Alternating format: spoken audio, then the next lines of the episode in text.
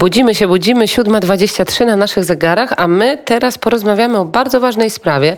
Bardzo ważnej sprawie, jeżeli chodzi o kolej, jeżeli chodzi o towary, które do nas płyną, czy mogłyby dojechać z Ukrainy do Polski. Przy naszym telefonie jest już gość, pierwszy w dzisiejszym poranku, pan Henryk Grymel, przewodniczący Krajowej Sekcji NSZZ Solidarność. Dzień dobry, panie przewodniczący.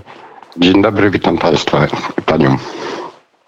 Proszę powiedzieć, co dzieje się mm, w związku z kolejami ukraińskimi i kolejami e, polskimi? Bo wiemy, że dzisiaj zapowiadany jest w tej sprawie protest przed konsulatem w Lublinie. No to znaczy, e, protest przed konsulatem w Lublinie był wczoraj. Przepraszam, przepraszam. Odbył się ten protest, a jakie obostrzenia czy jakie nowe wytyczne wchodzą dzisiaj, 20 stycznia? To znaczy właśnie 20. Generalnie jest duży problem, ponieważ strona ukraińska jak gdyby wstrzymała cały tranzyt, czyli e, pociągi intermodalne z Chin, z Kazachstanu, z całej tej ściany wschodniej, z Azji praktycznie rzecz biorąc. E, I spadek, to tak można oszacować, zaprojektowane było wyrocznie około 9 milionów ton, spadły do 5 milionów ton. A jeszcze strona ukraińska miała od dzisiaj e, wprowadzić zakaz ładowania towarów na ich wagony ukraińskie. To znaczy możemy ładować towary na nasze wagony, na wagony prywatne, a na ich nie wolno. No i to zbulwersowało po prostu pracowników LHS-u, ponieważ tam jest załoga 1300 osób. No wiadomo, jako ponad 30% spadnie ilość ładunków, no to spadnie praca. Jest obawa o miejsca pracy. Tak, oczywiście rozumiem, że to jest obawa e, słuszna. Jak koleje ukraińskie tłumaczą ten zakaz, bo wiemy, że to już trwa prawie dwa miesiące, panie przewodniczący. Tak.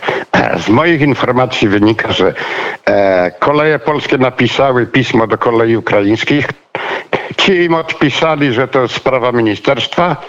Ministerstwo napisało do Ministerstwa Ukrainy i minister Ukrainy odpisał, że on nie może nic nakazać e, szefowi kolei, bo to będzie złamanie prawa ukraińskiego, czyli zamknięty krąg. A, czyli sytuacja, można powiedzieć, jest trochę patowa. To wygląda tak, jakby ktoś złośliwie, no bo Czym się to może skończyć? Może się to skończyć z tym, że e, będzie musiał być przesunięty cały tranzyt kontenerów e, ze wschodu no, przez Białoruś i przez Rosję. No, to jest jak gdyby wciskanie argumentów Łukaszence no, i, i Putinowi, gdzie my świadomie jak gdyby e, staraliśmy się z tego, co mi mówili szefowie, negocjować tak, żeby tranzyt szedł przez Ukrainę, no żeby właśnie nie mieć obawy, że Łukaszenko coś tam przyblokuje, Putin coś tam przyblokuje, to wydawał to się bezpieczny kierunek. No, a się okazało, że nie wiem, jakieś siły nagle powstały na Ukrainie. No właśnie, bo pan no... przewodniczący powiedział chyba słowo klucz w tym wszystkim. Rosja. Czy właśnie nie jest tak, jak pan powiedział, żeby zmusić e, polskie e, koleje, żeby zmusić polski transport do uzależnienia się właśnie od Rosji czy też Białorusi?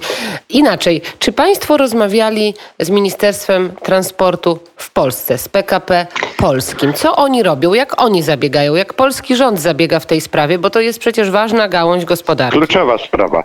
E, myśmy rozmawiali i z prezesami naszych naszych kolei i, i z PKP-u i e, z ministerstwem, tak jak już mówię, były interwencje. Z tego, co nieoficjalnie się dowiedziałem, bo wczoraj też tam była konferencja prasowa, był tam e, wiceprezes PKP, to, nieoficjalnie e, podobno przedłużyli do 20 lutego. Znaczy, że w, nie wprowadzą od dzisiaj tego zakazu ładunków, a czy ładowania na wagony ich, nie tylko na, do 20 lutego, no ale to tak, to z miesiąc oddechu i co dalej. No ale na pewno trwają intensywne zabiegi i PKP i ministerstwa w tej sprawie, żeby to udrożnić.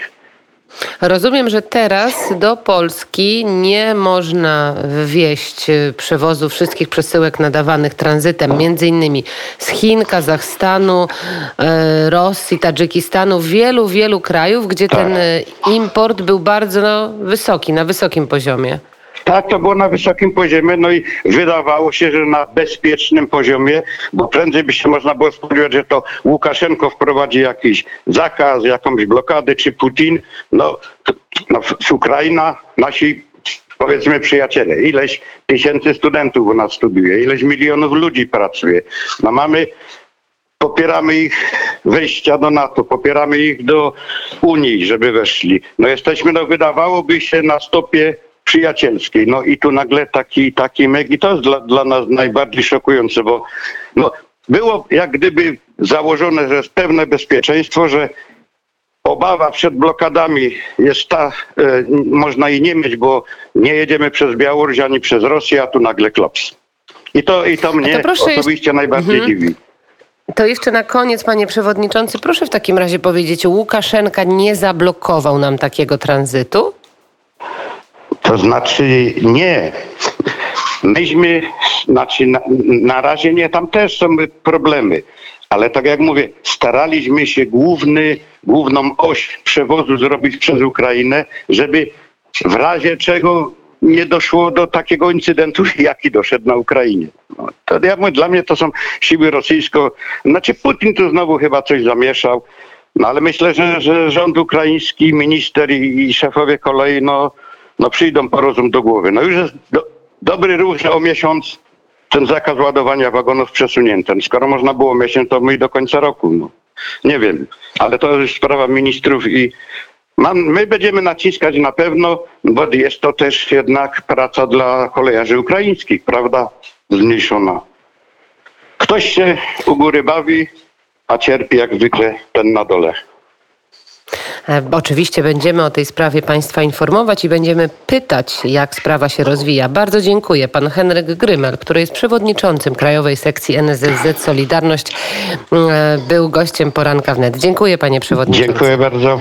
I życzę, i życzę dużo, dużo, mm, dużo powodzenia w tej sprawie, żeby to się wszystko dobrze zakończyło. A ja życzę, żeby e, dużo informacji pozytywnych było dla nas wszystkich. Dziękujemy, dziękujemy wszystkiego dobrego. A wczoraj, e, e, wczoraj, tak, dokładnie, 19 stycznia e, obchodziliśmy urodziny, obchodzilibyśmy urodziny 75. urodziny Janis Joplin. To teraz z nami Colon Me i zespół, w którym Janis Joplin śpiewała, Big Brother and the Holding Company, album z 67 roku.